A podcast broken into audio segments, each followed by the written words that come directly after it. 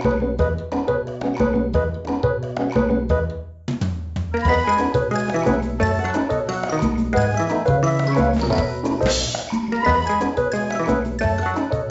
to Pitch Intense, the File Entertainment movie pitching podcast and game pitching podcast, and today specifically game console launch pitching podcast. We are getting ever more specific with these topics. I'm always Mike. And I'm always Darren. Uh, and we are always the whitest of children, and uh, we have spent the last couple of days just battling against the sun and our own health. So that's been pretty fun for us. Oh yeah, we are not sun merchants. We are we are white bread to the fullest. So I, uh, yeah, I was made ill by just going outside and eating barbecue food. So I'm even allergic to the food they cook outside. So that's good. um, because you spent like we were talking this morning, you spent last night mostly staying awake and vomiting. So that was fun. Oh yeah, just full of joys, dealing with flies coming into my room and not realizing what a window is. Just just the best, really. Um, and and then and having to fight things on Subnautica, which I think actually added to my sickness. That was that was great. It actually Meanwhile, made you feel you, actively worse. Yeah, exactly. It, it's if I hadn't been playing that game and wondering, oh, but if I just go a little bit further into the reef, I wouldn't have been up till two o'clock in the morning and may have had a better chance of sleep. Oh God! Uh, and meanwhile, I I had a horrible headache last night because I've made the mistake of going out into the sun, and I wish I could say that there was more of it. I probably wasn't drinking enough water, but I'm not an outdoorsy boy, so it gives me a horrific headache when I'm out there. Uh, and then once that cleared, the hay fever's here, the pollen's out, and I am a sniffly little shit. So that's going to be fun for us. We're not we're not at our, our the height of our energy for this one. Um, no which cannot be said the same of when we heard that the PlayStation 5 announcement announcement reveal uh, is imminent. It's next week, which is mental. Like we knew it was something was coming because E3 was on the horizon. It's not anymore, but we know that uh, the Xbox Series X is gearing up for its big reveal. Although technically it's already had a couple of reveals. Um, we know that at least I think Ubisoft and EA, at the very least, are still planning on doing some kind of live streams, although not in the week of E3 or what the week of E3 would have been. Yeah. But Sony had been really quiet, as quiet as Nintendo. Nintendo don't say anything until like the night before anymore. Um, Sony somehow was saying even less until the other day, where we heard what we presume to be the PlayStation 5 startup noise and uh, a graphic telling us to tune in for a live stream on the 4th of June at nine o'clock at, on a night for uh, yeah. for the UK, which is a weird one. Uh, I mean, that's better than most E3 presentations because if you wanted to watch the Microsoft conference live, you usually had to stay up until about 2 a.m. in the morning. So this is a boon, if anything. Yeah, the fact that we don't have to stay up till gone four o'clock in the morning to see everything is fantastic. Um, because no one's competing for um, stage space because it's all digital, they can just do whatever the shit they want, which is great. So that's a plus. And also, holy shit, Darren, we might actually see the PS5 this time. Which would be nice. It's been, yeah, they've done everything backwards, where instead of having the big flashy launch event and then going into, you know, more uh, tech heavy stuff down the line. They started with the tech heavy stuff, then showed the controller, and now they're going to show the console. It's all ass backwards, but it's it's getting here. And yeah, you're right. They it in their blog kind of announcing it, and some of the quotes I've seen from the head of um, PlayStation in America, that it seemed like they were actually planning to attend E3, unlike last year. They said like, well, usually we have um, we, we would do this in front of an auditorium full of people in June, but that's not going to happen this year. So we're going to have to try and replicate that in different ways. So that's disappointing. It seems like oh no, they they pulled out before that. They pulled they? out of yeah. They they said that they were going to do a stage presentation, but it was going to be PlayStation Experience. They were going to do their oh. own ah. thing. Basically, they were getting up all their toys and they were going to go and make their own casino with blackjack and hookers. That was their plan. Well, they, that makes they had already abandoned it. It was Microsoft who were like, "Yeah, we. It's a shame we can't do E3 because with Sony out of town, they ruled the roost. Because Nintendo left yeah. that game ages ago. Yeah, well, Nintendo just they, they were the first to capitalize on having you know keeping up people with their news throughout the year, and E3 kind of less than that. And I, I see the point because this way they can dominate the news cycle for a week next week with the PS5 reveal. Mm. Uh, and they don't have to compete with all the other noise from what Microsoft's saying, what Nintendo's saying, what Ubisoft will be saying, what E3 is saying, uh, EA, sorry, is saying, etc. So it makes sense. And this is why, yeah, I don't think we'll see a lot of people rush to take their conference times at what would have been at E3 uh, in what I think it's a week Tuesday E3 would have been starting. So I think this may have actually helped this reveal because we may see a lot of third party games get announced in this reveal um, that otherwise would have been announced in their own conferences at E3. So this may have helped Sony a little bit. Uh, we didn't see a lot of that in the Xbox reveal, admittedly, but they, they're taking a slower pace. That was only a 20 minute event the other day, whereas this one's going to be an hour. Yeah, that that's the big difference. It's not so much um, a collection of third party trailers. This sounds like it's going to be first party information, which is the the entire reason you buy an exclusive platform is to play first party exclusive games. So I feel like Sony actually understands more what their audience wants more, more than Microsoft. Microsoft were the first at the gate to say we're going to show gameplay. They didn't do that, but they were the first at the gate to say it, which means they had to lean on their third party uh, developers and their partnerships more than they could show Halo Infinite, for example, because that mm. game is just not ready but we don't know a single thing about any first party developed Sony game. That's exciting. The fact that they've held off from even remotely mentioning what what's coming to PlayStation 5 makes this reveal seem a little bit more impactful. Mm-hmm. Exactly. So, with that in mind, um, as we did last uh, week with a kind of quickly put together pitch, uh, we only started discussing this on Friday night after the kind of announcement had been made. So we've what that's slightly over 24 hours. We've both put together pitches for what we would like to see from the uh, PS5 launch. We've both gone down slightly different routes, but this is what we kind of hope and expect we'll see. Um, come launch or come the reveal event on Thursday, this is what we're going to be seeing. And this time round, Mike's going to kick us off. I am. Now, I approached it from the way what I want to see when we come to launch day rather than what I want to see during the um, the launch live stream. I'm thinking more about the the real world scenarios we're going to be facing when we're going to purchase our PlayStation 5s on day one, if we want to do that. So, with that in mind, this is what I'm thinking is going to happen in terms of the the basic stuff that we need to know. I was looking at the calendar and I identified a launch weekend that seemed perfect for the launch of the PlayStation 5. That launch would happen on Friday, November the 20th, 2020.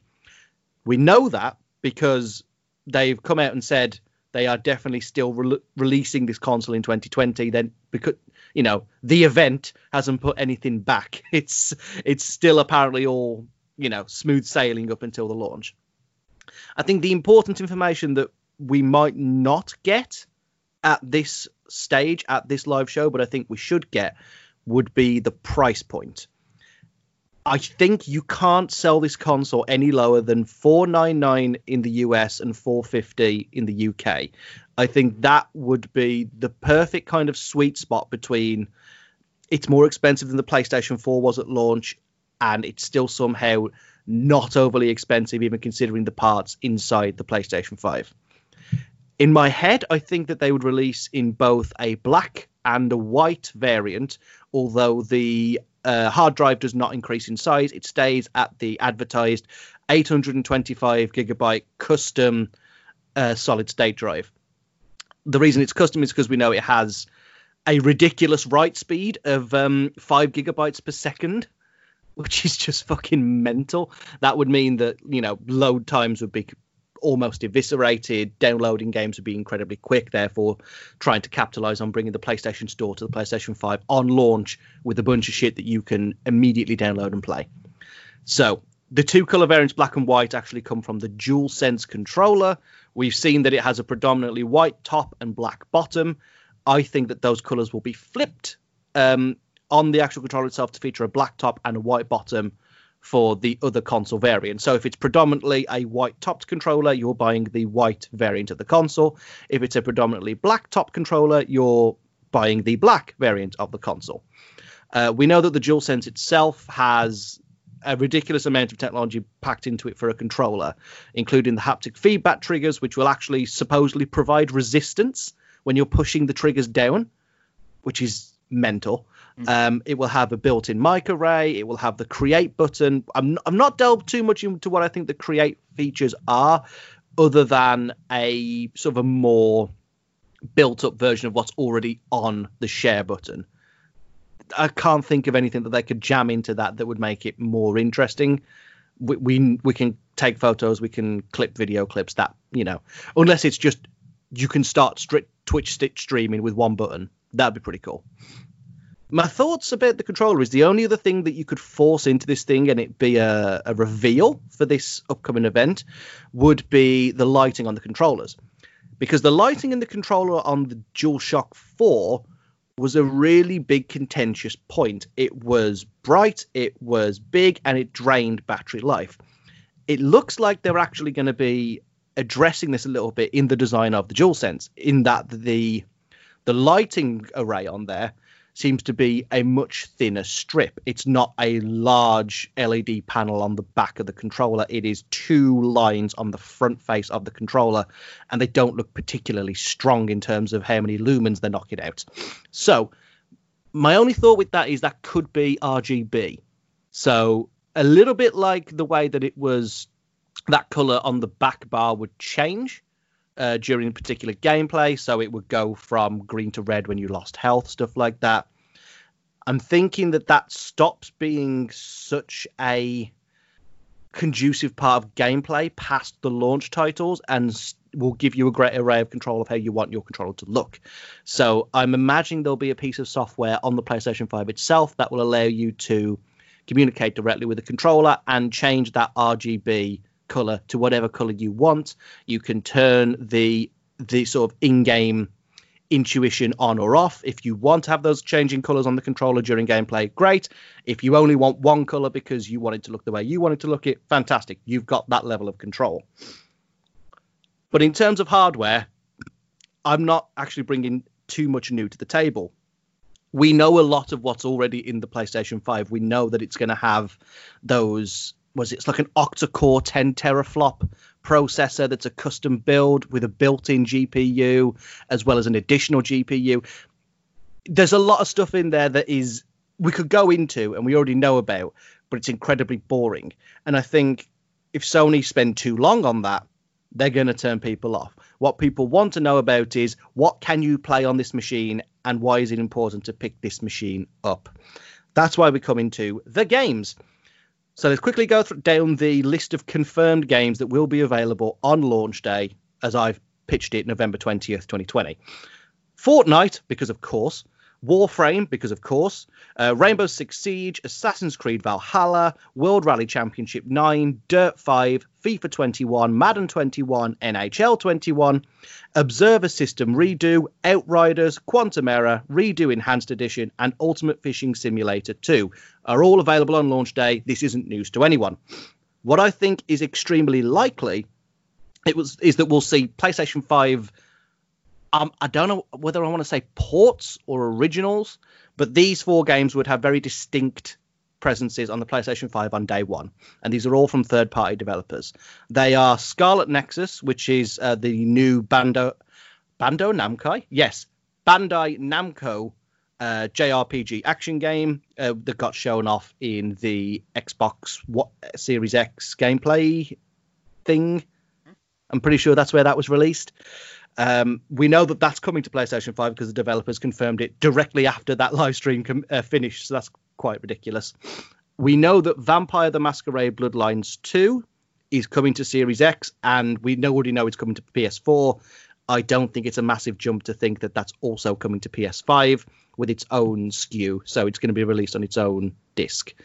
Uh, the game Godfall from Gearbox we know that's coming exclusively to Series X and PlayStation 5. I would not be surprised if that is an early launch title. and one that I think that people have forgotten existed because it feels like the company that produced it has forgotten that it has existed.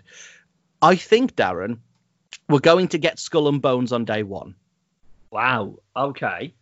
Because where is that game? That game has been piggybacking off the Assassin's Creed 4 sailing engine since Assassin's Creed 4 launched on the PlayStation 4. Yeah. The, they've they delayed it and delayed it and delayed it, and part of me thinks it's because they want to have a launch title that isn't Assassin's Creed on day one. Now, you could see that as a a bit of a dull move from Ubisoft because that directly conflicts with Assassin's Creed Valhalla. Yeah. That's because I think Assassin's Creed Valhalla will launch before the PlayStation 5. Right. Okay. I think that is going to be treated as Ubisoft's swan song to the eighth generation of games consoles, whilst also providing that experience for PlayStation 5, no doubt. Uh, but Skull and Bones will be the one that is not available on PlayStation 4 or Xbox One. That will be a solely next gen game. So Ubisoft can basically have double dips on their Christmas earnings to go, if you didn't buy the new console, good news, you can still play the new Assassin's Creed. If you did, you can play the new experience, which will be Skull and Bones. That makes a lot of sense. That's what my thinking is there. It we've seen this time and time again where large publishers put two games out and make them compete against each other. EA does it all the fucking time. They put um, Battlefield 1 and Titanfall 2 out on the same weekend that was it was a death sentence for Titanfall, but luckily there was kind of like a like a big fan movement and Titanfall's looking pretty good and then Respawn went on to do Apex Legends and Jedi Fallen Order. They're fine, it's cool. The other big feature of the console that's been talked about in terms of how it competes with Xbox is backwards compatibility. The rumors are that it can do back to PlayStation 1 but I don't think that's a launch day feature. I, I just can't see them bringing that in on day one without that being like a big home run moment for the next E3. Because who are these people getting the PS5 and then going, "Woo! I can play Tomb Raider again! Yay!" no, nobody buys that. because I'm gonna have to buy a new TV to play this fucking console because I want to play it in 4K. No one buys a 4K TV, a nearly 500 pound console, and goes, "You know what I miss? Overboard." Like Come nobody on, does that. Let's play Cooler World. Yeah. I'm not even kidding. I would play the shit out of a new Cooler World. oh my god, I love that game. It's only 20 years too late, but that's fine. yeah. So I'm thinking that's that's later down the line. I think that even could be exclusive to the PlayStation Now service because they're not pushing that as hard as they could. Mm. Xbox Game Pass trounces it in every single fucking way. So make you know that would be would that be a holiday 2021 feature? I don't fucking know. It would come later. The thing it would have though is playstation 4 compatibility from the get-go. I think people who haven't bought the playstation 4 has seen uh, so like multiple first party games go platinum and get greatest hits editions and get special editions game of the year editions and been wondering what it's all about so here is a short list of the kind of titles that I think could be playable on PlayStation 5, even though it's an up-res version of the PlayStation 4 from day one. Ghost of Tsushima, Last of Us 2, Cyberpunk 2077, Spider-Man, God of War, Marvel's The Avengers, Lego Star Wars The Skywalker Saga, Bloodborne, Uncharted 4, No Man's Sky, Horizon Zero Dawn, Shadow of the Colossus, Last Guardian, Blood and Truth, Days Gone, Iron Man VR, Astrobot Rescue Mission, Tetris Effect, and Wipeout Omega Collection. That is a long list, but it does cover all of the major first party uh, PlayStation 4 games there is, along with some of the upcoming sort of 8th gen Swan Song games that may not get their own individual next gen SKU. Like, for example, I can't see them. I can't see them making Lego Star Wars Skywalker Saga on PlayStation 5 disc. I just can't see them doing it. Same with Blood and Truth. I, I can't see them doing that. They've put so much money into boxing up the PlayStation 4 version of the Iron Man VR game. I can't see them reboxing it for the PlayStation 5. I think it's just going to be they'll slap a sticker that says compatible with PlayStation 5 on it. That brings me neatly onto the fact of PlayStation VR will be compatible with PlayStation 5 from day one. That being said, my vision for the future is there will be a re-release of the PlayStation VR headset. You could just call it PSVR 2. Um, that will bring in greater motion tracking technology. I forgot to send it you, Darren, but there is a video of a prototype uh, sort of scanning controller that PlayStation are developing. Yeah. That can track the individual finger movements of the player. I think that's where we're heading. I think we've done head tracking, we've done sort of hand in space tracking, if you know what I mean. Like yep. you are just operating two mitts. I think what's next is a very delicate, definite experience where you know each individual movement of a limb, a finger, a, a head, an eye can be tracked and can be replicated in game. Basically, we're heading further and further towards Ready Player One. I mean, good because for a second there, I thought you said when you said scanning technology, I thought you can say, and what will happen is Tony Hawk will hold up a skateboard to a camera. And it will it will scan it in. It'll be able to play. It's like, no, Michael, Microsoft made that mistake. Don't go down that route. no, it's uh, it's it's gonna definitely be more about greater degrees of control than it is yeah. putting a fucking camera in front of you and just yeah. thinking that that's the answer to everything. I'm not sure whether that we're actually going to see um, sort of like an increase in the number of sensors that we get with PSVR because we we've seen sort of like greater depth tracking with sets like the um, HTC Vive, which has like additional sensors that you place around a room. Mm-hmm. I don't know whether we're going there yet. What I do think is that the PlayStation VR 2 headset, so the one that they release later down the line, will have a camera array built into the front, which will basically simulate depth. Now, I know that Kinect didn't do that very well, but we have moved on from that. And also, we've got the advantage with um, PlayStation VR to have those those light ball controllers which can greater track depth, mm-hmm. and then maybe perhaps an updated version of those controllers have those uh, fingerprint trackers on them. I'm not sure how you would do that without literally mounting it to your fucking wrists, but you know this remains to be seen. That's not part of my pitch. It's more of a conjecture. So now we come to the stuff that is new, the stuff that we haven't heard about, the stuff that I think is more than possible, including one massive big punt that I really hope happens. To be clear, I don't think all of these games are coming day one. I would really only put, let me think, one, two, maybe three of the six I'm about to talk about for day one. Okay. What I think is the most likely is a system seller. Is a big game that people will be excited for the second it gets revealed, one that comes from a first party developer inside Sony, uh, and one that represents a fledgling franchise. You probably knew I was going to say this, but I think on June 4th, we're going to get Horizon Zero Dawn 2 re- announced for release as a PlayStation 5 launch title. Yep. The the commun- I mean, that was a runaway success. Was Horizon Zero Dawn? I don't think anybody saw it getting as big as it did. Uh, no, it is the most unfortunate game in history as it launched on the same day as Breath of the Wild, but that's fine. Uh, which made, it, sorry, say, made me have a crisis of confidence, which was great. Um, and in any other year, it would have been Game of the Year. It just, it's just an unfortunate timing. To be fair, uh, it was very much the Ronaldo, the Cristiano Ronaldo of games. Uh, otherwise, the best ever. But oh, Messi, oh no. Um, Basically, yeah. I know, I know you don't like football, but I hope you understood that analogy. I've heard both of those names, so that must mean something. Good job. but that's the thing; it was competing with Breath of the Wild, and it's almost entirely the same in concept. It is you versus the elements. Yep. It doesn't have that problem when it comes out the end of this year because Breath of the Wild 2 will not be coming out the end of this year. I almost guarantee it. Um, what we will see, though, is a full sequel which follows Aloy journeying across this new America to stop the the. There's a character. Can can we say spoilers for the end of Horizon Zero Dawn? Spoiler at the end of Horizon Zero Dawn. I'll take it. So we know from the very end of Horizon Zero Dawn that Sylens got his hands on the Hades system. So I know what an asshole. Um, so there is no doubt in my mind that he's the villain for the next game. Mm-hmm. and I think actually it would be incredibly interesting to have Sylens as the villain for the next game, considering how much he actually aids you in the first. Yeah.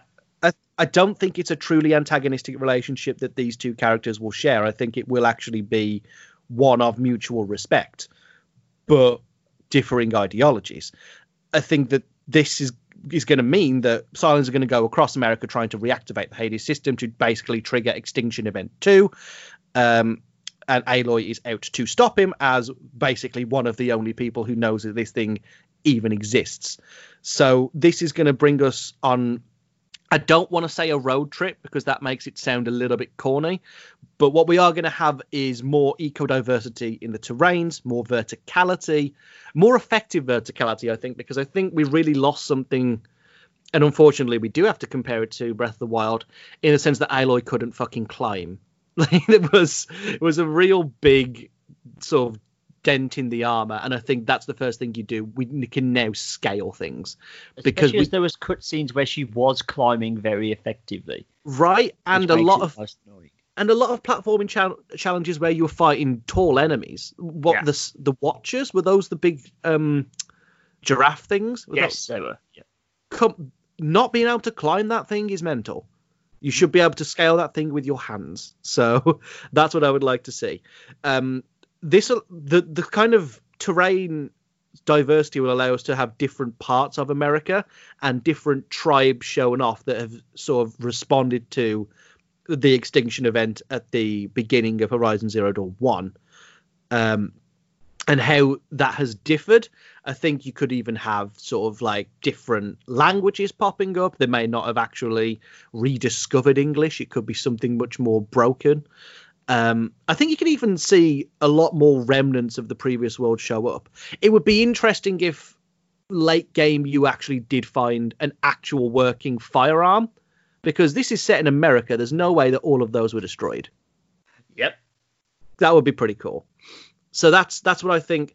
I wish I had more ideas, but as someone who only really played Zero Dawn in passing and haven't got that many memories of it, that's the only bit that I could feasibly see working. An idea I did have is that oh, Aloy's a mom now, but that feels a bit too trite.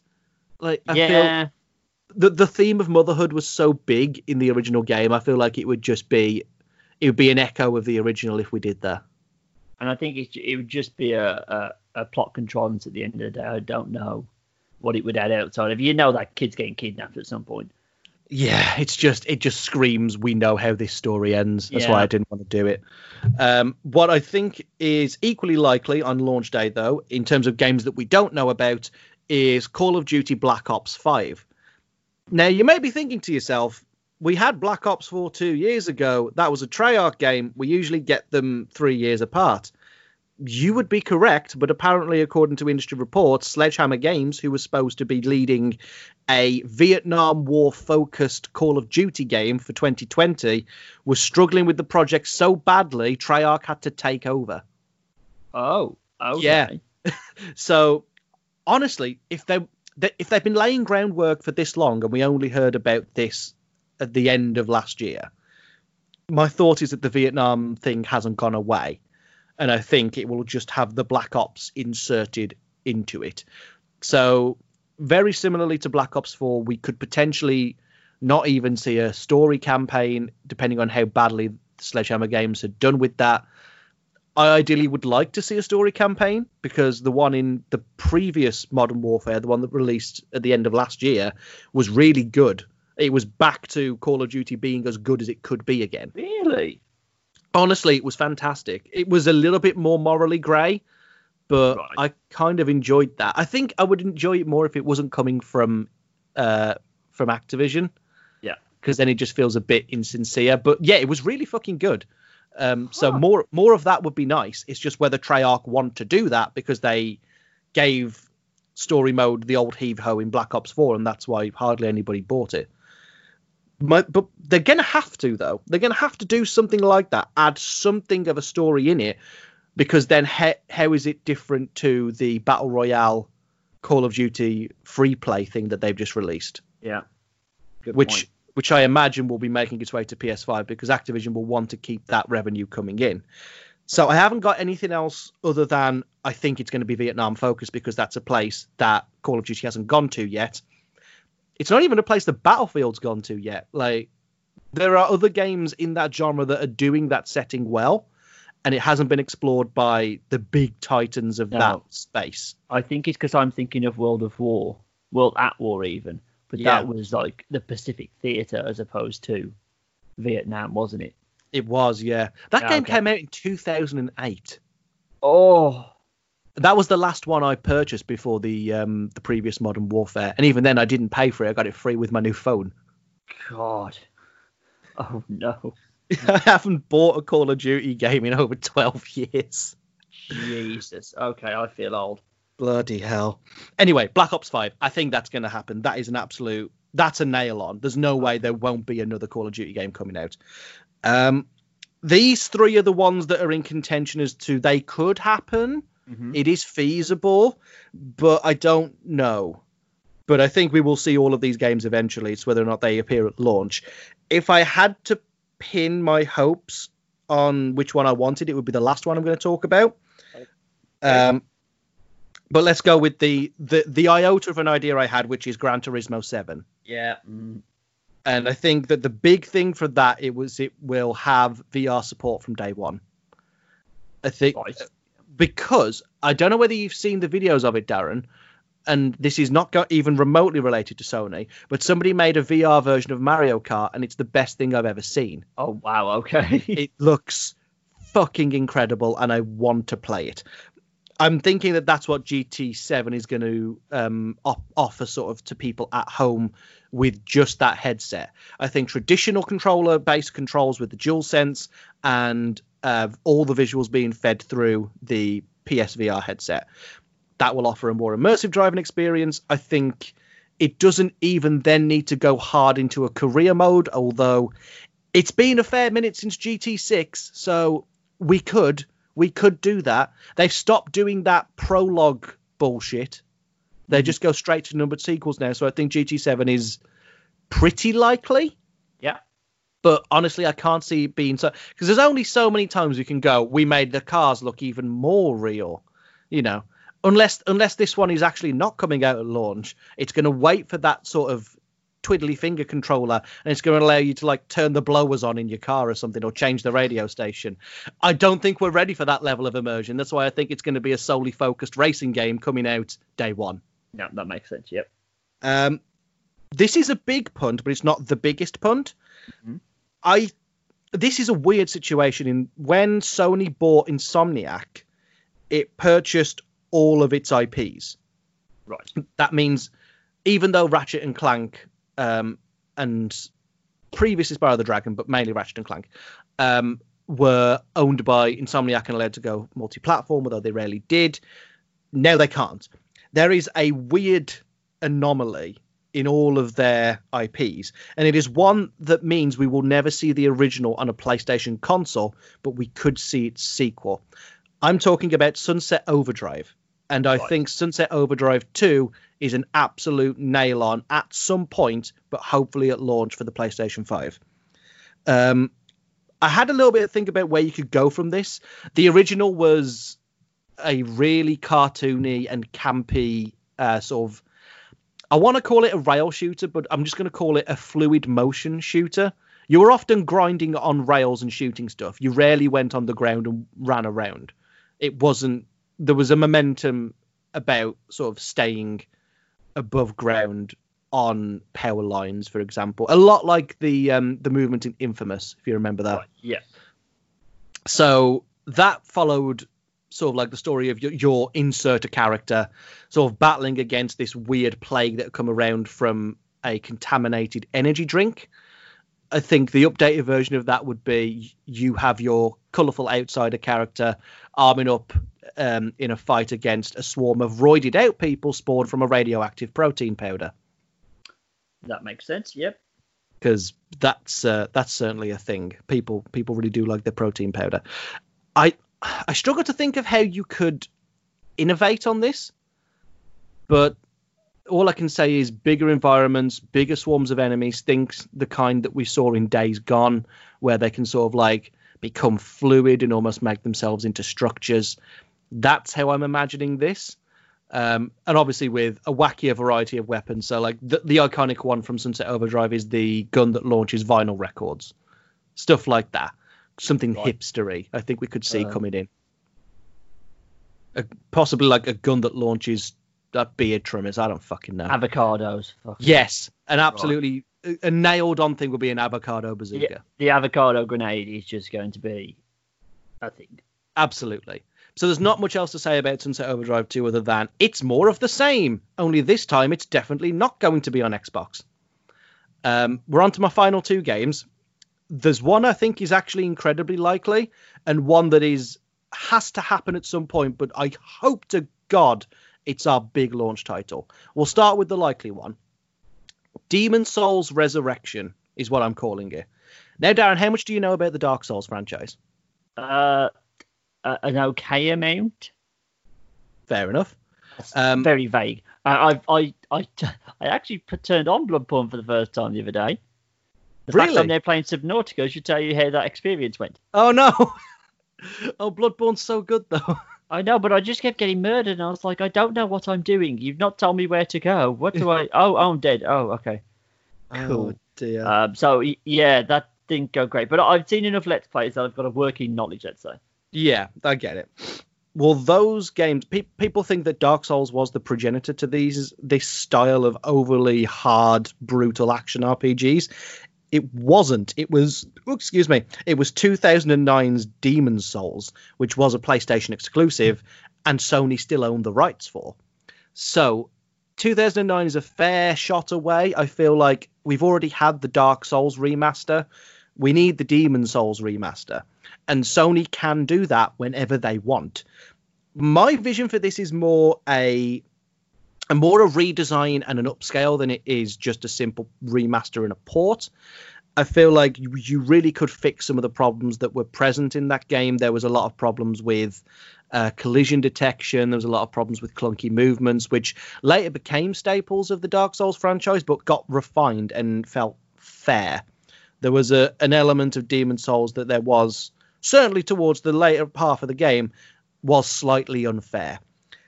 My thought for this is it's a full on 4K rebuild in the same vein that the Crash Team Racing was a rebuild. It was made from the ground up again, but made to resemble the original.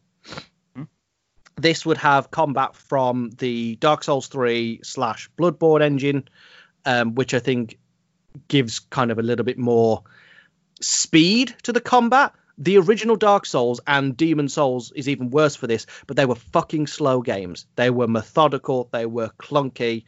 You had to enter every new encounter like it was a brand new start.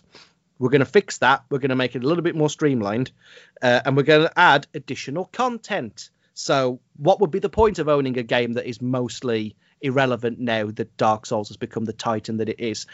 We add more to it and we do it by adding in a link to Sony's other first party owned franchise that's also developed by From Software. We've already mentioned it, it's Bloodborne. Additional content would put the uh, the sort of the wandering warrior from uh, Demon Souls into Yharnam, which is the setting of Bloodborne, in order to tie those, those two stories together and add further lore building opportunities, which may lead to a Bloodborne 2 later down the line Okay. that's my big uh, big picture idea for that. I really liked Demon Souls. I've got the um, the collector's edition, the Black Phantom edition. Um, I bought it when it when nobody liked it, so it was ten pounds, and then it became like a really rare cult hit, and you couldn't get it lower than seventy. It was Oh, really really weird time. So my biggest punt and my final idea for this pitch um, should come as no surprise to who I am as a PlayStation fan. Um, Uh-huh. but I want. We know it's coming. We know that it's being worked on in some capacity, and I think it's time for Crash Bandicoot to make his big comeback. Yeah. You you got to know this is happening. Uh-huh. Uh, my idea now we've heard the the title Crash Bandicoot Worlds being thrown around. I'm just going to run with that. I don't have anything new for you. What I think it could be though is uh, it's a hybrid of open world and level based gameplay. It builds off the great parts of the N. Sane trilogy and the Crash Team Racing remake, but also takes influence from newer platforming games to make it so that it's not just a retread of Crash 4. We're not just doing Wrath of Cortex again. Yep. So you're going to take influences from platformers like Mario Odyssey and Mario Odyssey and Yeah. uh, Mario Odyssey, I think. And yeah, that and also this little known game you might have heard of called Mario Odyssey. I have heard of that. I heard it's Yeah. quite the yeah indie hit. Yeah. Yeah, it's uh, it's uh, it's climbing up the ranks. Let me tell you. No, obviously this is going to be the big Mario Odyssey ape. Like Yeah. this is the most foregone conclusion of foregone conclusions. I just want this to be a day one game. My idea for this.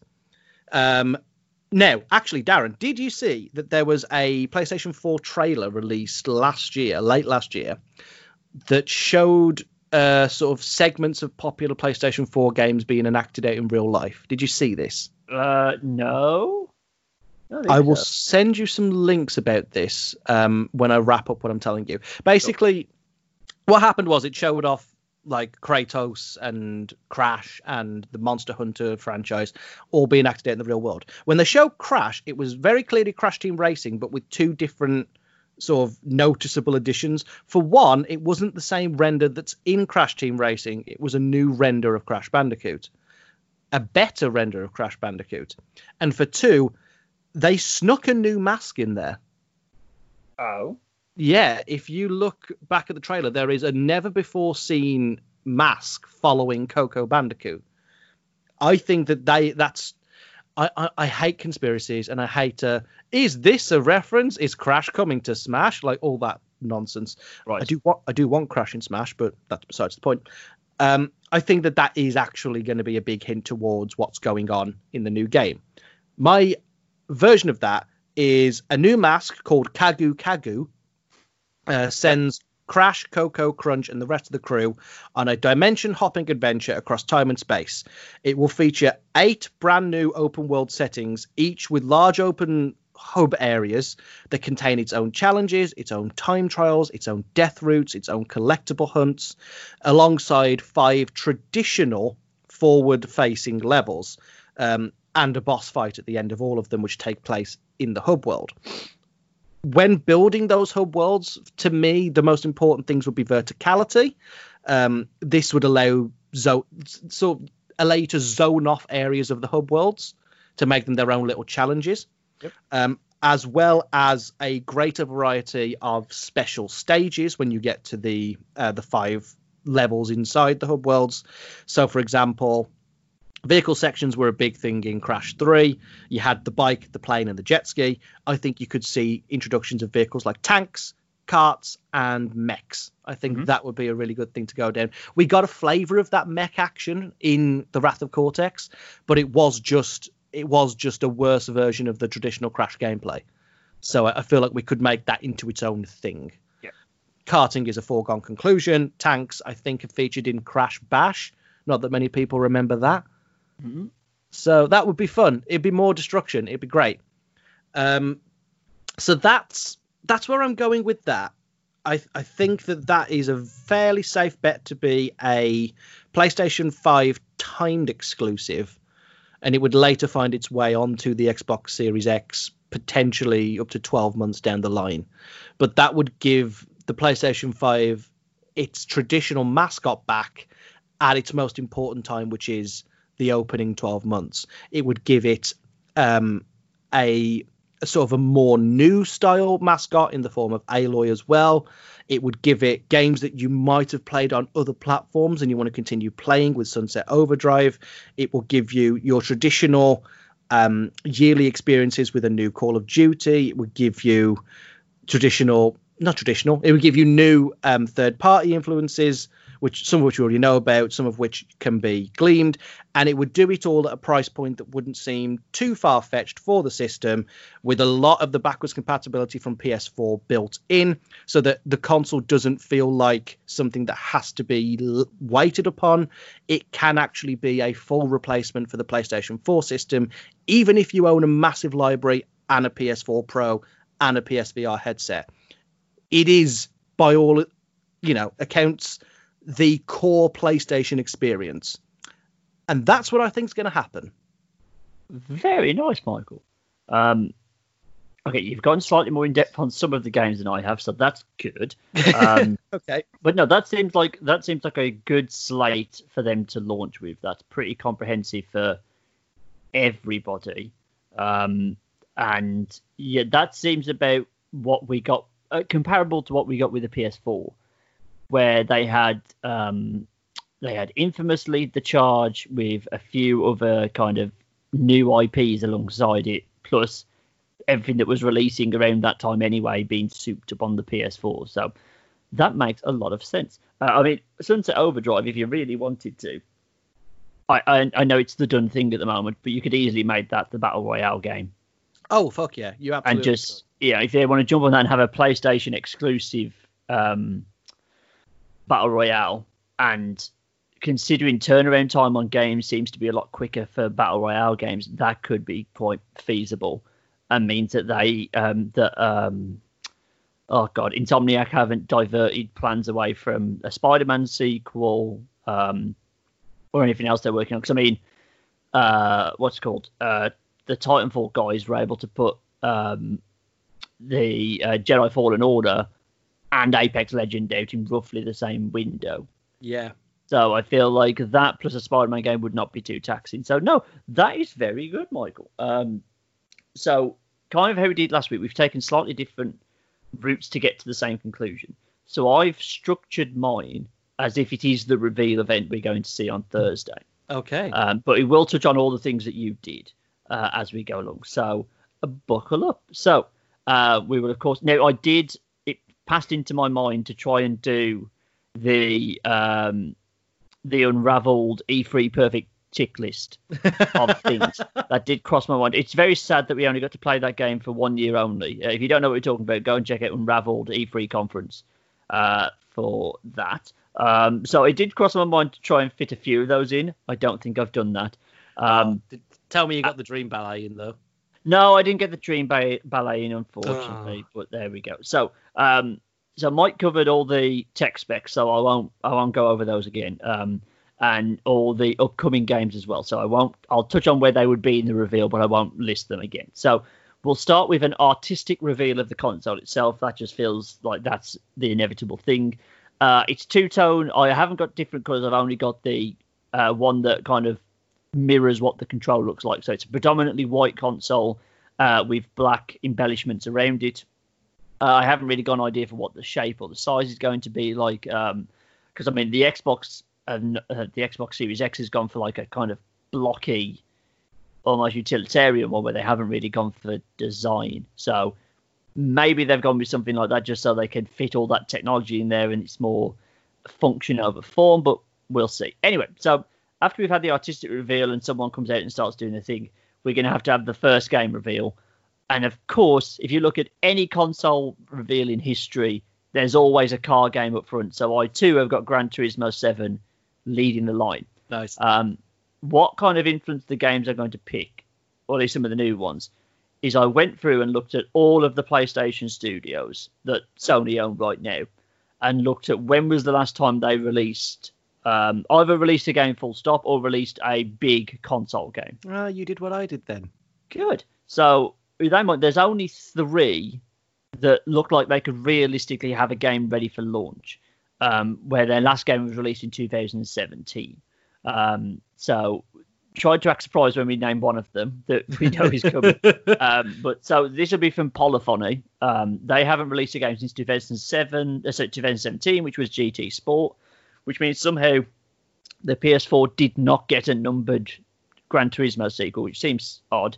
Um, maybe they'll go down that route and go Gran Turismo Sport 2. I don't know, but we're going with Gran Turismo 7. So um, it's the easiest way because obviously people know what cars look like. So it's very easy for people to grasp very quickly the graphical power of a new console because they can look at you know whatever Ferrari or Porsche is driving past on the game and say, "Oh my God, that looks like a real car," um, as opposed to having to show something very whimsical and something very magical, which you haven't really got as quick a reference point for. Um, so this will be it'll be a, an artistic trailer to begin with, but then I think they'll use this game to kind of point out a lot of the new features uh, in the game, particularly the graphical side of things. Um, so they will have with the new custom SSD drive, they will have basically no loading times, as you mentioned. They'll do this by loading the same track in Gran Turismo Sport and then the same track in Gran Turismo 7 from the menu, and you'll see just the absolute massively vast difference between the two. They're kind of cheating there because GT Sport was now three years old, so newer car games would probably be able to load stuff quick on the PS4. But as a straight comparison between the predecessor and the new new version of Gran Turismo, it'll show you just how very very quick their uh, loading stuff is. The haptic feedback in the shoulder buttons will be shown off by driving over different terrains. So they'll have a a course that's kind of a, a rallycross course where they'll be driving across gravel, uh, driving across uh, asphalt, driving across grass, and the triggers and the rumbling will feel different. So it feels like you know you can feel tact uh, in a tactile sense the difference between the road surfaces. Uh, the 3D audio, which is being built in, will be shown off in the, cock- the, the cockpit view. So they'll have like surround sound speakers, but they'll show just how good that 3D audio is to make it really feel like you're in the car. This is where you could add in the VR element as well. Um, the ease and speed of development is shown off by unnecessary level details of um, like they'll they'll the, the, way I'm going to pitch this is they'll get um, a high end PS3 model of a character model. So they'll get Kratos from PS uh, from um, God of War 3 or whatever and say this is the level of character. This was the standard for main playable character design in the PS3. This is now the level of detail we can get in our spectators in the crowd that you see from a mile off.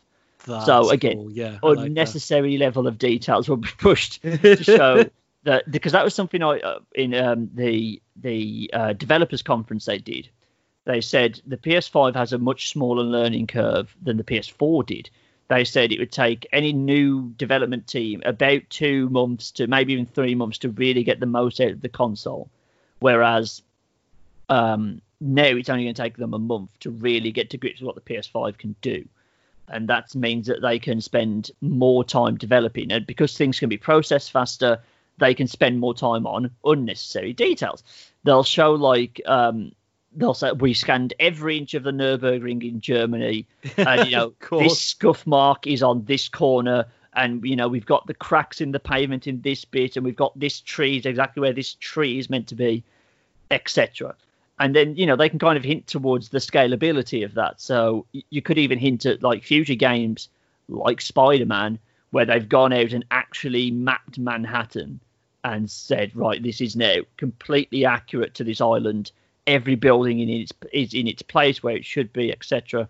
Um, that might be a bit too high reaching, but I think that's something that they want to kind of show off is because the, the, the graphical jumps, whilst impressive, won't be as massive. This isn't like a difference between a PlayStation 1 and a PlayStation 2 in terms of the, the leap forward in graphics. It's going to be in the finer detail, and that's one way to show it off. And then yeah. the other thing they'll show is like patch installs which I read the, the developers conference and they were like, patch, patch installs basically won't exist for all practical reasons.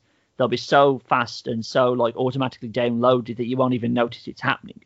You won't have to like lo- go to load up a game and then say, this game needs to update. I hope you're looking forward to playing your Assassin's Creed game in half an hour. Um, instead, it'll be just so much faster. Obviously, it'll say this is dependent on internet speed and all that jazz.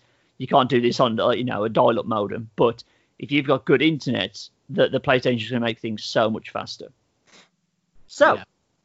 now what I'm doing here is the second first party game we're going to pitch is something along the lines of Knack, is that they like to have a kid friendly game in there to kind of lead the charge, but also act as a as a glorified tech demo. Now, hopefully, what I'm going to pitch is slightly better than Knack, but hey ho. Um, so this is also from the studio that brought us Knack because Japan Studio haven't put anything out since 2017's Knack 2. I didn't even know Knack got a sequel. yeah. Uh, oh man, who bought that game? I, I, who was that for? I want to meet all two people who bought that game. Like, what god did we annoy to, you know, send down Knack 2 on us? But anyway, uh, so it's from Japan Studio, but it's a it's a brand new IP. Um, it's going to be called element. So you play as the elements, a family of creative beings sent to a barren planet. They are Clay, who's the dad, Skylar, who's the mom, Coral, the daughter, and Ash, the son. And they obviously control earth, air, water, and fire. And like it. it's it's kind of like um, picture them as like um, do you know how the, the, the character designs for Soul, the upcoming Pixar movie? Yeah. Of the- They're little translucent beings, but they've got a few clothes on to kind of distinguish. That's the dad. He's got like glasses and a you know a dad haircut and all that stuff. Yeah. Um, so it's quite cutesy, but it, it's easily distinguishable what their personality is like, what element they control, etc. Um, so they can each create things with their um, related elements. So the dad um, can create earth, he can create mud, he can create grass, he can create all that good stuff. Uh, he can basically do basic terraforming, create mountains, create uh, ravines, etc. Uh, the mom can create wind currents, she can create atmosphere, she can create weather. Uh, the daughter can create rivers, seas, streams, rain, whatever. Uh, and the, the boy can create uh, volcanoes, he can create um, well, his things come more into play where you can play with two characters and combine their powers. So if you have the dad and the daughter playing together, earth and water, you can create mud, you can create everything.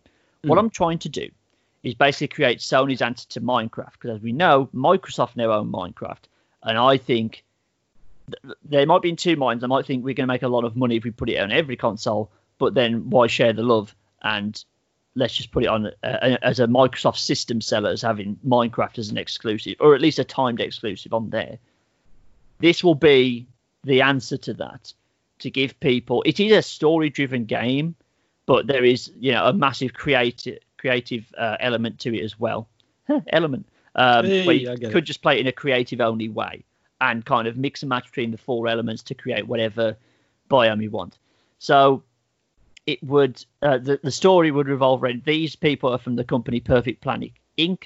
Um, and they send out their teams, their families to kind of these barren planets to terraform them into livable areas for other people of their species to come and live on. Um, so, uh, so let me just read my notes. Um, so you start basic, but due to the game's super awesome loading and stuff, you can create huge biomes, and they just show the scale at which you're able to create on this planet. Um, and you can just make massive rainforests, you can make vast deserts, etc., etc., etc. And you're doing all of it firsthand. So it is a third uh, a third person game, but you are literally rising the the land up, you're sinking stuff, you're spraying the water out, etc., etc., etc. Um, you can play solo. It's also got four player co op as well, both local and online if you want to do that. Um, the kind of element because in Minecraft when it goes to nighttime you have things attack you. We're kind of doing that as well. Whereas uh, there's a rival corporation moving in with a family called the Malamutes, um, who would look to undo what you were doing. Um, so you can build during the day and then create at night. It kind of changes more into like a, a defense game. It's more like a casual siege game where you've got to cre- use your creation abilities to kind of create barriers and ways to stop the people trying to ruin what you're doing from ruining what you're doing. Um, it shows off not only the scope of how the uh, the PS5 can have huge areas and really detailed elements, so you can show it in the wide shots of like, look how massive this rainforest is. But then you can zoom in, say, look at the details on the plants, look at the details on the rain, look at the details. You know, you can have different wind patterns that blow through your rainforest, etc. Really, just showing everything off. Um, the controller can also the haptic feedback can be used to if you handle mud, it's going to feel different to how you, you would do if you were handling gravel etc. Um, so that was my idea of kind of we need a kids game, but it also needs to be a tech demo. So that shows off basically all new elements of the controller, all new elements of what the console is capable of doing, and hopefully, again, the only need is to be better than Knack. So yeah. hopefully we can achieve that very low uh, um, goal. How is Uh, that game? Have you thought about how that game could be controlled? Is that more of like a top-down sort of like God Sim kind of thing, or is it more on the ground platform action thing? I think you'd have kind of different options. The Barren Planet is just starts off as a very, very blank slate, so there's not much verticality to begin with. But if you're doing very detailed stuff down low, it would be zoomed in third person. But there is then a top down view if you're doing massive rescaling of an area. Mm. Because then that kind of again shows off the pair of the PS4 is that it's both a very detailed orientated game, but then you can also do it on a mass scale when needs be. Cool. Right. The next section is just called We're Gonna Need a Montage. So this is where we're going to have the big list of announced games in a kind of sizzle reel. Um, we would have um, uh, they usually end up pushing indies at this point, and they will say the PS5 is ideal for startup indies because of the learning curve. Um, we're going to have exclusive indies. Here they are, the ones that you hear of once in the announced trailer and then never hear of again. Um, and they announced a project for funding for new independent developers. It's like if you've got a if you've got an idea and your company's ready to go, come to us. We can give you grants and stuff to help develop that game and to help push indie games on PS5. Um, you know, it's a bit malevolent because then there'll be PS5 exclusives and that helps the brand and they'll own the IP and all that good stuff. But you know, we'll, we'll worry about that later. Yeah. Um, uh, it will list all those available on day one, both the announced games and the indie games, and they will one up the Xbox presentation by actually having gameplay of Assassin's Creed Valhalla. Hopefully so. Fingers crossed. So uh, they will then move into like a further sell of like the backwards compatibility with PS4, um, the 4K Blu-ray player that's coming with it. Uh, voice assist is said to be a major thing in this, Oh. and it'll um, it'll push the inbuilt microphone mainly for the voice assist and saying like it can give you. I think one of the examples I saw was it could say if you're on a say you're on a Crash Bandicoot level, you can say voice assist. What's the average time to finish this game? Because you need to go to bed or you need to go out. It can kind of say this level on average takes players five minutes to complete. You think, okay, I can fit that in. That's fine. Um, so that's going to be woven into basically everything: games, how you kind of move around the interface, Mm. etc. But they'll also push the inbuilt microphone in the um, controller as the death of headsets, basically. Of you're not going to need that strapped to your face anymore because the microphone's going to be so sensitive, and the audio, maybe even from the control itself, is going to be so clear that you don't necessarily need headsets. That's going to be a big plus for me personally because I just cannot be bothered to buy um, video game exclusive headsets. But I think as a way, as an entry back into online game, which I've kind of ignored for the PS4, I think that'd be a really good um, sales point. Um, boast about um, all the third party streaming you're going to get through the create button because I've just said they're just going to make that the streaming button. You Yeah. hit that and you're straight onto Twitch. They've streamlined it to the point of ridiculousness, built in from day one. When they were building the console, they'll say we were working with Twitch, we were working with streamers to make this the most easily accessible way to get your games broadcast on um, on Twitch and on YouTube, etc. They'll have the usual, you know, talking heads from the YouTube space that the kids like, saying, "Oh yeah, it's fantastic" and all that good stuff. um, now, I haven't touched heavily on VR, just because I still haven't worn a VR headset uh, Whatever. ever. Wow. I've literally never been in the same room as one. So um, I, I would say they're going to say they'll come out and say it's going to be compatible day one with the current VR headsets, and the current VR games are included in the backwards compa- compatibility. Um, and they'll announce a price cut on the current VR headsets, but God, say that hope. within the first year of the console launch, a new VR headset that kind of reflects the future of VR and what the PS5 will be capable of with VR will come about. Because that's going to be kind of tricky. Because in order for VR to get better, the hardware has to get better. That's not really a problem normal controllers have. The software is getting better, so you can have one controller and you're good for the life of your PS5. VR is going to have to be different, and they're going to have to. There's going to have to be a watermark past which, kind of like with the 3DS and the new 3DS, there will be games that happen that you can't play on the old VR headsets Yeah. that's their problem to sort. I'm just saying they're probably going to announce, yeah, it worked with the normal VR headsets for now, and you're going to be able to play a lot of great games on there, but there will eventually come a time where there will be VR games that you can't play with your current hardware. That That's makes what- sense to me, yeah. But the price drops for, so at least then they don't kill the market straight off. They, they can entice people into trying VR out now, that when that new one comes out, they might then want to try and get that as well. Right. And now the new stuff. Um, so the London studio, which is a very weird studio if you look back on what they develop, Yeah. it looks like it's kind of the one that just helps third party people with their exclusive PlayStation stuff. So not studios directly owned by Sony. They're kind of a, a finishing up person, but mm. they also make loads of like the um, the casual games, including SingStar, which hasn't happened for a while. But I think because they've got that built-in microphone in the controller, SingStar at launch makes a lot of sense. I guess and so. Yeah. Say, you don't need to buy a microphone. You can if you want, but you, you can just use the controller, and it'll be just as good as buying um, a microphone peripheral. Mm. Um, I've also got the Demon Souls remake here by Bluepoint because they said they're working on something for PS5. So I think Demon Souls, that's the big rumor. So I've just gone with that. Ah, um, that's I actually a rumor. I didn't look that up at all. Yeah, yeah. They Bluepoint is working on another remaster. They did the Shadow of the Colossus. Um, they did the Ico remake. So they're working on something. And in terms of like very Japanese centric PlayStation owned IPs, Demon's Souls is the one that jumps out because Bloodborne, I feel like that's more likely to get a sequel. I only didn't yeah. include the Bloodborne sequel because Sekiro only came out last year and that kind of disqualified it with the rules I was sticking with. Yeah, I was thinking that as well. So yeah, I think that's that's coming, but I don't think that's that's going to be launch. Um, I think two games. This they'll then start announcing a few games that are coming in 2021, or at least in the first year. I think Bethesda will be brave and stick their head above the parapet and very quickly say, "Yeah, Starfield's coming," and then duck back down with whatever that thing is. Yeah, so they'll they've been working on it for so long. I feel like they might have more to show than just the logo they showed off at last year's E3. So I think they'll have something a bit more meaty to get into and say this is coming um, first year of the console launch. I think they're going to be cheeky and have Hello Games come out and say we're going to do No Man's Sky 2, but this time it's going to work at launch. Won't that be a novel concept? so because of the, the power of the PS5, we can now have we can achieve the original vision we set out.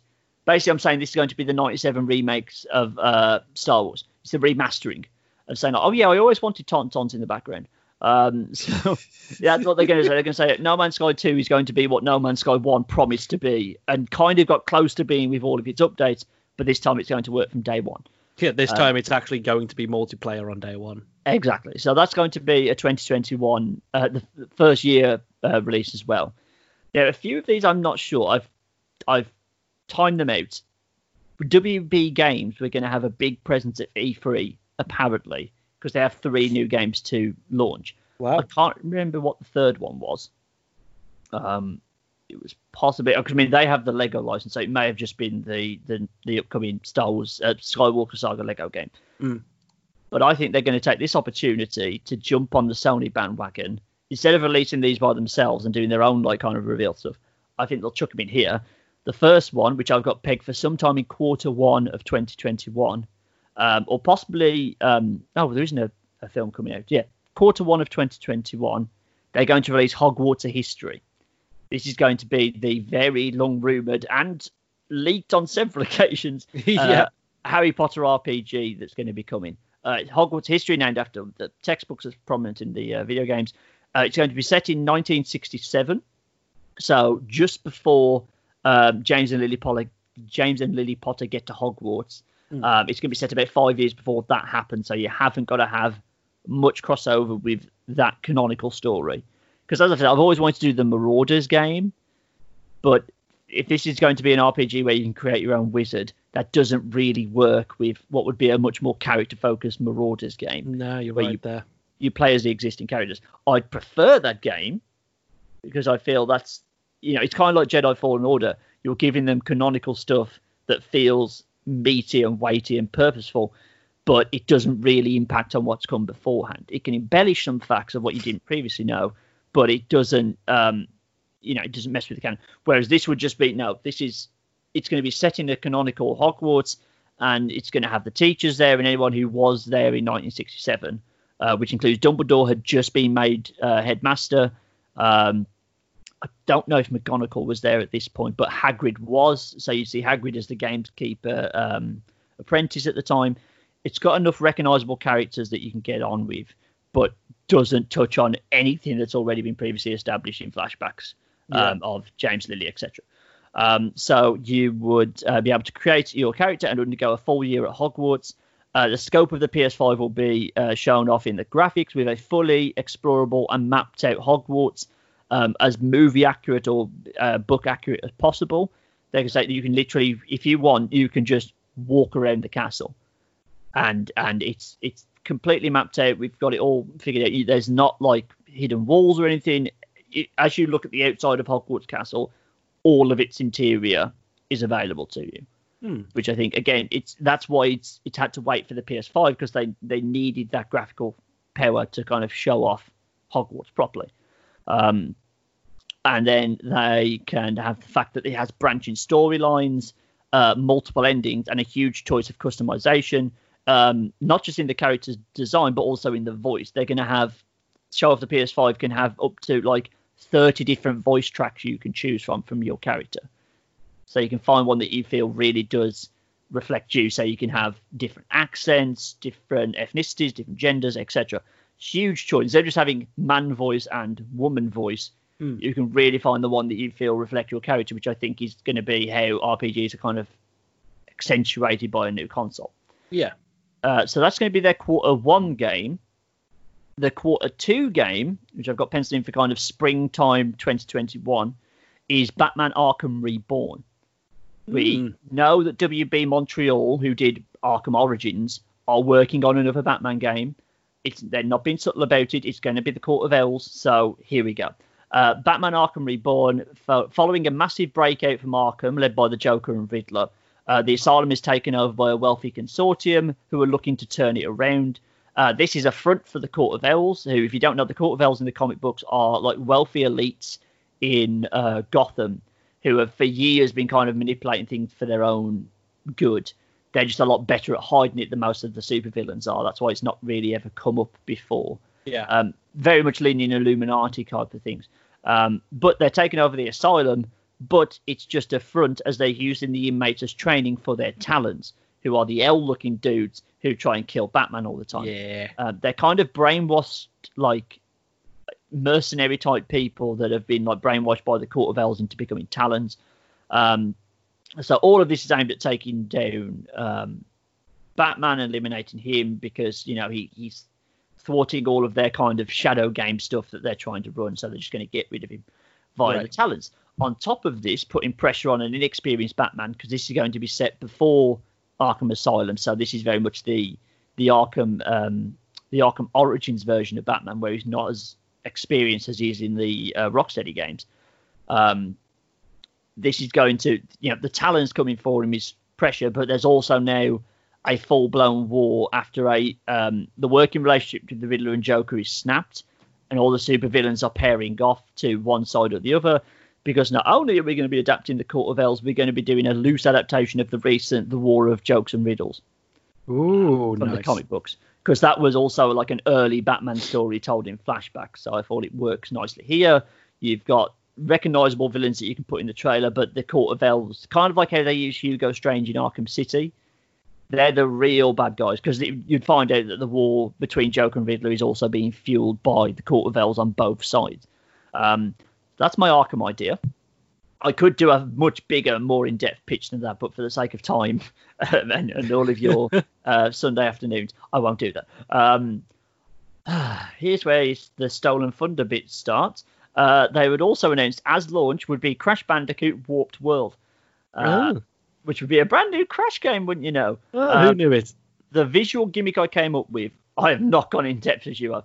The visual gimmick I've come up with is that Neo Cortex has warped the world so that everything is screwy. So you'd have polar bears hanging out on volcanoes, whales swimming in the deserts, waterfalls flowing upwards, airborne caves, etc. That sounds and- awesome. That exactly, yeah. So you'd be able to basically it would be the core platforming kept the same, just the level design has gone through the roof. So you'd still be having all the good platformy goodness, um, but it's just it, imagine if Crash Bandicoot was running through a God of War game, basically, of like it's little Crash Bandicoot and these little cartoony adventures, but it's just the scale has been turned massively upside down, and you use all that screwness to build in the new game mechanics of how you get around the platforming. Because I think because Mario successfully bridged that gap, and he's the only person to ever do it between 2D and 3D platforming, Mm. of changing fundamentally changing what his platforming was. I think that's the only one I'd ever have confidence in in doing it because I mean you look at how badly it's gone for Sonic. and Yeah. you look at how badly it went for the other Crash games, which also I found out during the research for this, during the height of the Game Boy two different versions run. So the two different versions of Pokemon, the two different versions of um, Oracle of Seasons, Oracle of Ages.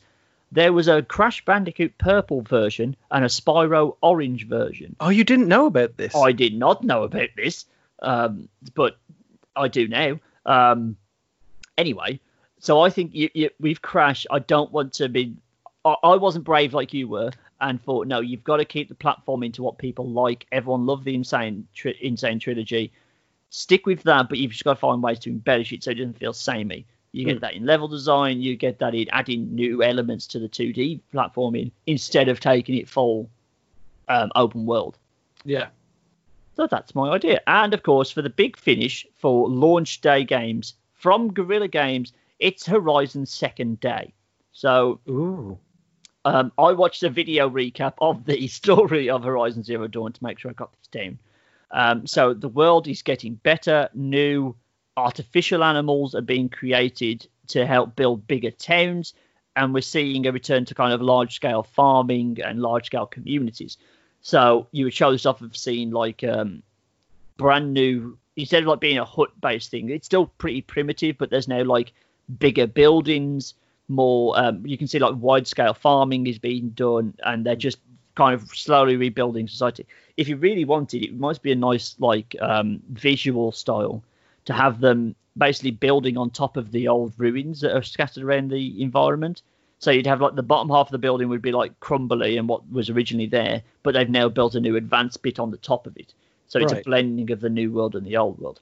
Um, Aloy has harnessed the power of the Hephaestus function uh, to build cu- the custom machines that help them build this brand new world, and the Artemis function, which has rebuilt actual animal life on a large scale. So not only do you have the the mechanized animals, but now you've got like a wide range of like deer and etc. etc. etc. They've reintroduced livestock and wild animals to the world as well. The world is healing. However, Sylens, the bastard, has advanced the Hades function to create Ares, because because he goes stick to Greek mythology when I get the chance. Absolutely. So, because Ares was not one of the original functions of the Gaia protocol. The Gaia protocol was the thing that was meant to reboot humanity, and Hades was like the if it went wrong, Hades would shut it down. Hades went rogue and corrupted all the other functions like Artemis, Hephaestus, Poseidon, etc. And that's what was screwing up the world in the first place. And the first game is about kind of deactivating his influence and getting rid of Hades. But as you mentioned, Sylens kind of captures the Hades function and has it for himself. Ares was not one of them. Ares is now a new function of Hades, and it changes the way you play the game in that it can now control the machines en masse and not like corrupt them like in the first game and then they just kind of go crazy in their own little section. They can now be organized and led in invasions against the new human colonies of the world. Hmm. So that's how the PS5 is showing off the scale is that you could show like a giant wave of like the raptor things coming to invade your city and you've got to fight them off. You can see them coming over the goddamn horizon. You know, there's like all the, the you largely be like the small raptor type things, but there'll be a few of the corrupted T-Rex looking things, etc. Um, it can also the the Ares function has also created machines that can attach onto the regular animals that are now in the world and kind of corrupt them and control them as well. Hmm. So that can latch onto like tigers, you can latch onto bears, etc., and kind of turn them into like a mid-range threat. They're not going to be as threatening as the um, robots, for example, but in kind of mean if you're say in say you're in a field and you've got um, you know you've got horses that are helping you till the land, you've got cows, etc. This can attach onto them and turn them into enemies. So you can have like kind of quick flare ups where you've got to fight half Ah, machine, half cool. animals. Um, so uh, the big show off of the gameplay will be uh, so this is going to be the gameplay footage we're going to see. Um, do you know the giant torterras in Detective Pikachu? Yes. We're going to do that. Nice. So you'll have Aloy climbing, which obviously we're going to do. We're going to implement pretty heavily. She'll be climbing up the back of this thing that you just see it. You just think it's land, and then all of a sudden it rises up and it's one of the Titan machines, and you are having to like climb round it, kind of like Shadow of the Colossus, or when you fight. Um, oh my God, Zeus's dad in God of War three. Well, I forgot his name. Oh my days. Zeus's Anyway, you- dad. Yes, y- y- you fight on him in Oh, God right. of War Three. Um, you know which bit I'm on about, don't you? He's a Titan. He's stuck in the desert. He's got Poseidon. He's got. Uh, Yeah, I'm trying to think of the name myself. oh my God, Shit. Darren! Um, oh no, my my. You carry Greek on, I'll look it up. Book, my Greek mythology book is not to hand.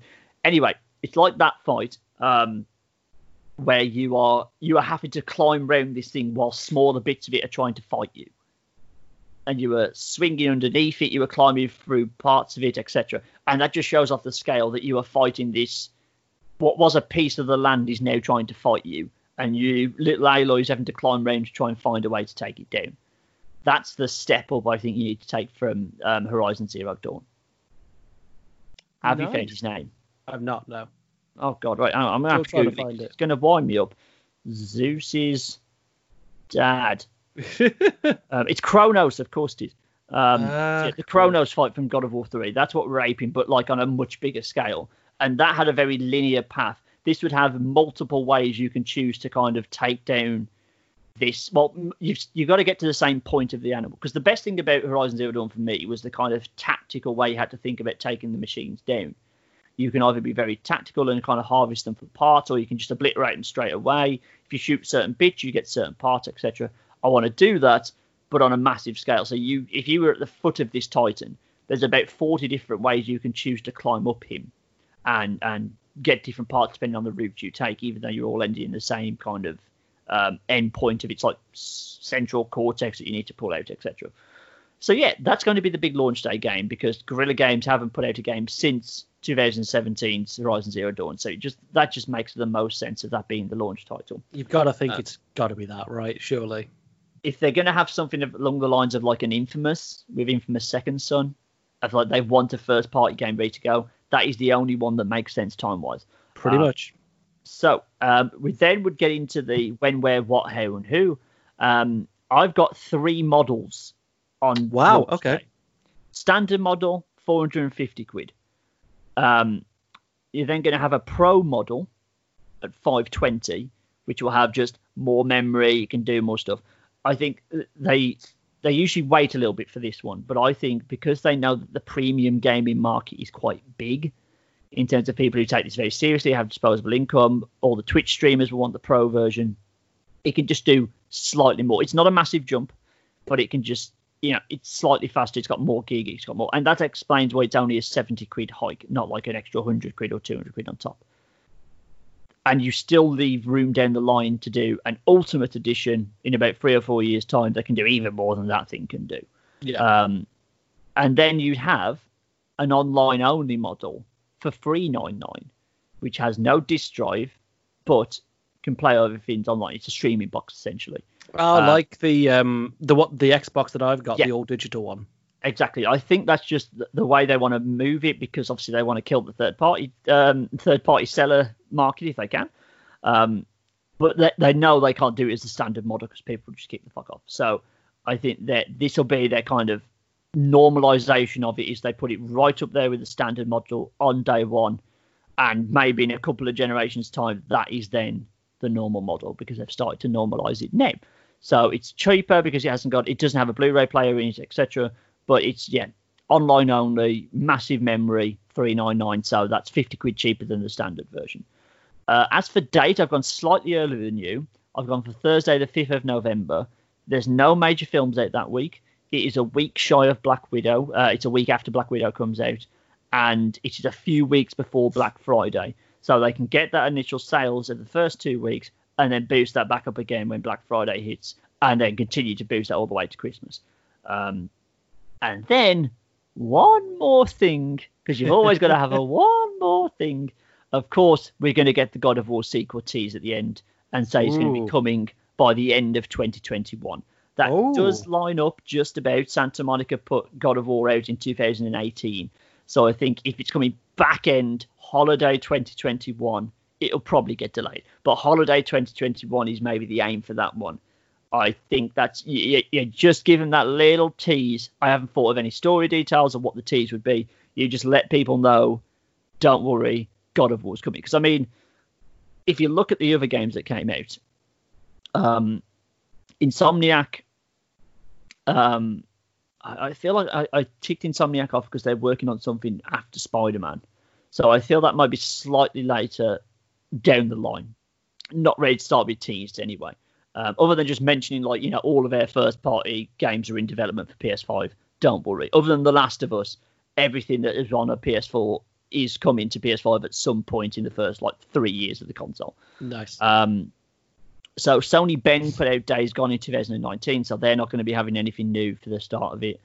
Uh, Media Molecule have just put Dreams out, so I think they'll just be a port of that for. Um, yeah, that thing's been cooking for an entire generation. I can't see them doing anything else. No, God no.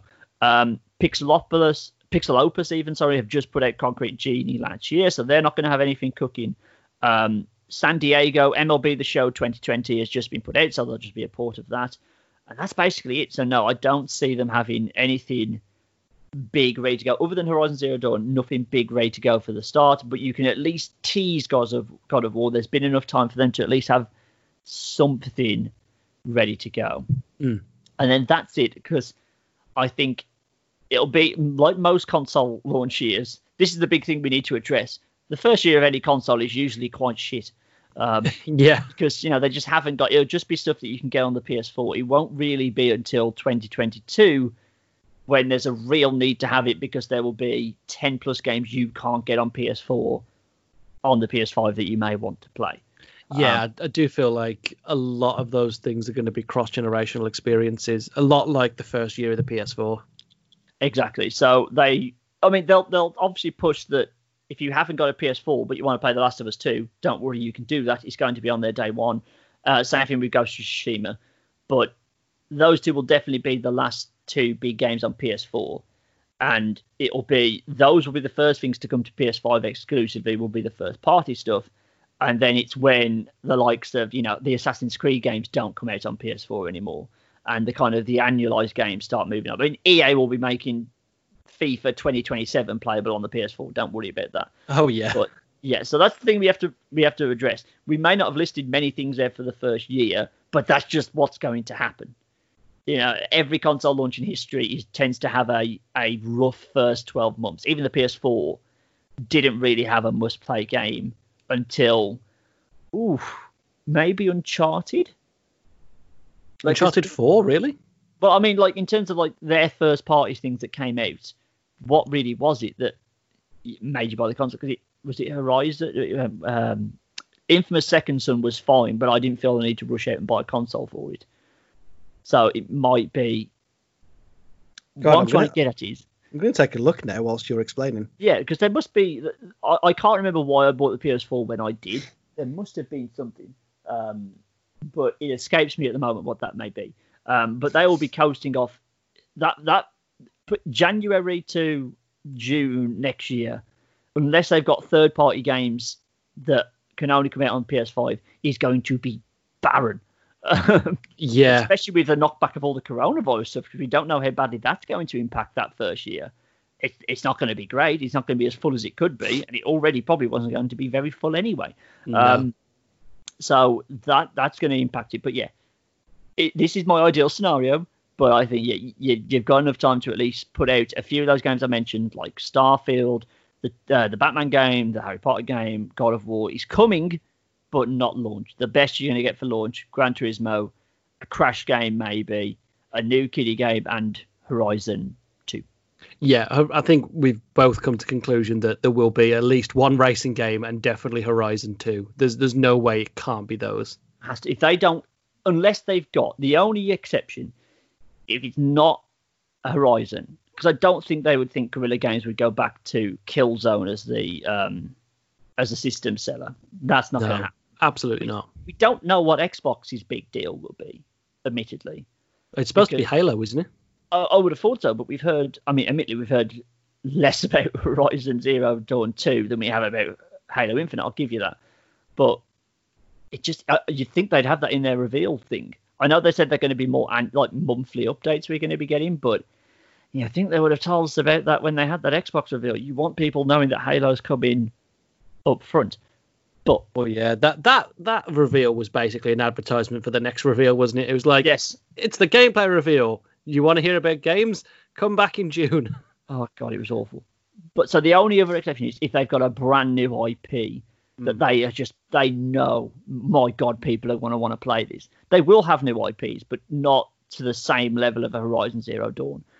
Uh, to the point of I don't know what that is. I mean, Infamous Second Son wasn't really a sequel. It was well, in terms of it didn't carry on the story of Infamous Two. It was a brand new setting, a brand new set of characters, etc. I don't see a game franchise they have that they could do that with. No, I can't. So I'm just looking at what PlayStation released in terms of first party games for the first couple of years. So at, the tail end of 2013, when they launched the PS4, uh, retail games included Killzone Shadowfall and Knack, and then they had some PlayStation Network smaller games. 2014 had Drive Club, Infamous, Little Big Planet 3, MLB The Show, Last of Us Remastered, and apparently in Japan they part published Destiny, so that's interesting. Um, but it's not until you get to 2015, Bloodborne, God of War 3 remastered, Tearaway, The Order, Uncharted, Until Dawn. Yeah, that's two years into the system cycle Yeah. where you're starting to get games that make sense. Yeah, it would have been Uncharted. I would have bought it for then. So yeah, it's full boy. It's gonna be. I mean, I can't. If it is God of War and and uh, uh, Horizon Zero Dawn in that first year, I might break my rule. I usually wait two years before I buy, well, at least a year and a half, if not two years, before I buy a new console. And if they've got Horizon and they've got God of War, that's that's a spicy meatball. Yeah, I'm I'm really on the fence when it comes to actually because I, cause I got PlayStation 4 day one purely because it was one of the few times I actually knew I was going to have expendable income and I wanted it. I just wanted to play Yep. it, so I bought it. I look at PlayStation 5, and even though we've both put out pretty good, solid plans as to what that thing is, I think it would take something like a new Crash Bandicoot for me to go, no, I need to play this. I need Yeah. to have that. Yep. Even Horizon Zero, Dawn- I expect Horizon Zero Dawn 2. I want to play Horizon Zero Dawn 2. I don't think I would fork out the money on the console to get it. No. I think I'd rather if they if they said, like you say, they finished that um that presentation with a teaser of something that's coming the back end of 2021 and it's something that I really care about, they say Bloodborne 2 is coming. I'm like, fuck, okay. I'm going to save up. I'm having the new telly and I'm having a PlayStation 5. Yep, that makes sense. Now we will hopefully be able to tell you all about this next week. Hopefully. after we see the reveal trailer on Thursday, we are hoping to record a kind of um, a follow up podcast for that. It's going to be an hour long, so I feel like we're going to have stuff to talk about. Whereas if we tried to do it with the Xbox reveal, it would have been five minutes of, uh, hmm. Where do you start? Like, Well, I'm you know? sure it's coming, but that's about all I can tell you. Um, so yeah, we will be back next week with um, hopefully a very in depth dive, and we can see who was right. That we can. Uh, but until then, do keep it glued to our socials. Uh, you can go and find us uh, individually. So I'm at that Mike Owen on Twitter and Instagram. Darren is at the Guttridge on Twitter and Instagram. Or you can follow the site under the username FoulENT. That's F O U L E N T on Twitter, Instagram, and Facebook. You can also find us on Spotify, Apple Podcasts, SoundCloud, any other RSS feed system under the username FoulENT or Foully and podcast, depending on which service that you're on.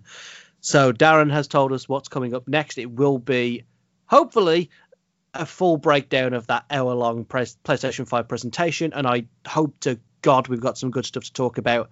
The episode following that will be another pitch because hey, we're still in lockdown and films aren't coming out. Do you want new films? Watch Scoob, please.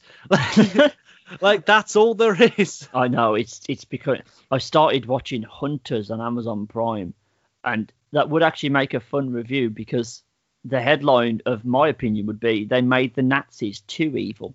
Jesus Christ. I didn't think was possible, but uh, yeah, just cartoonishly like the, the villains from um, Wolfenstein: The New Order.